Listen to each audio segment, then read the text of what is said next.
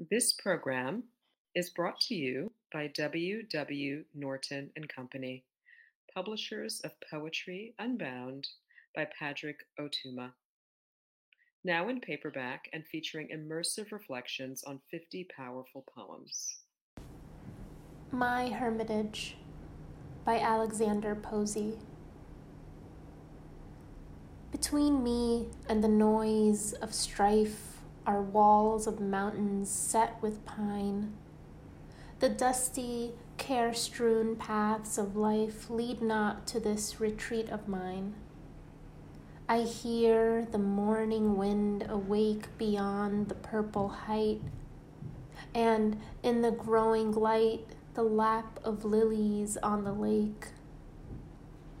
I live with echo and with song, and beauty leads me forth to see her temple's colonnades, and long together do we love to be. The mountains wall me in complete and leave me but a bit blue above. All year the days are sweet, how sweet, and all the long nights through I hear the river flowing by along its sandy bars. Behold, far in the midnight sky, an infinite of stars. Tis sweet when all is still, when darkness gathers round to hear from hill to hill the far, the wandering sound. The cedar and the pine have pitched their tents with me what freedom vast is mine, what room, what mystery.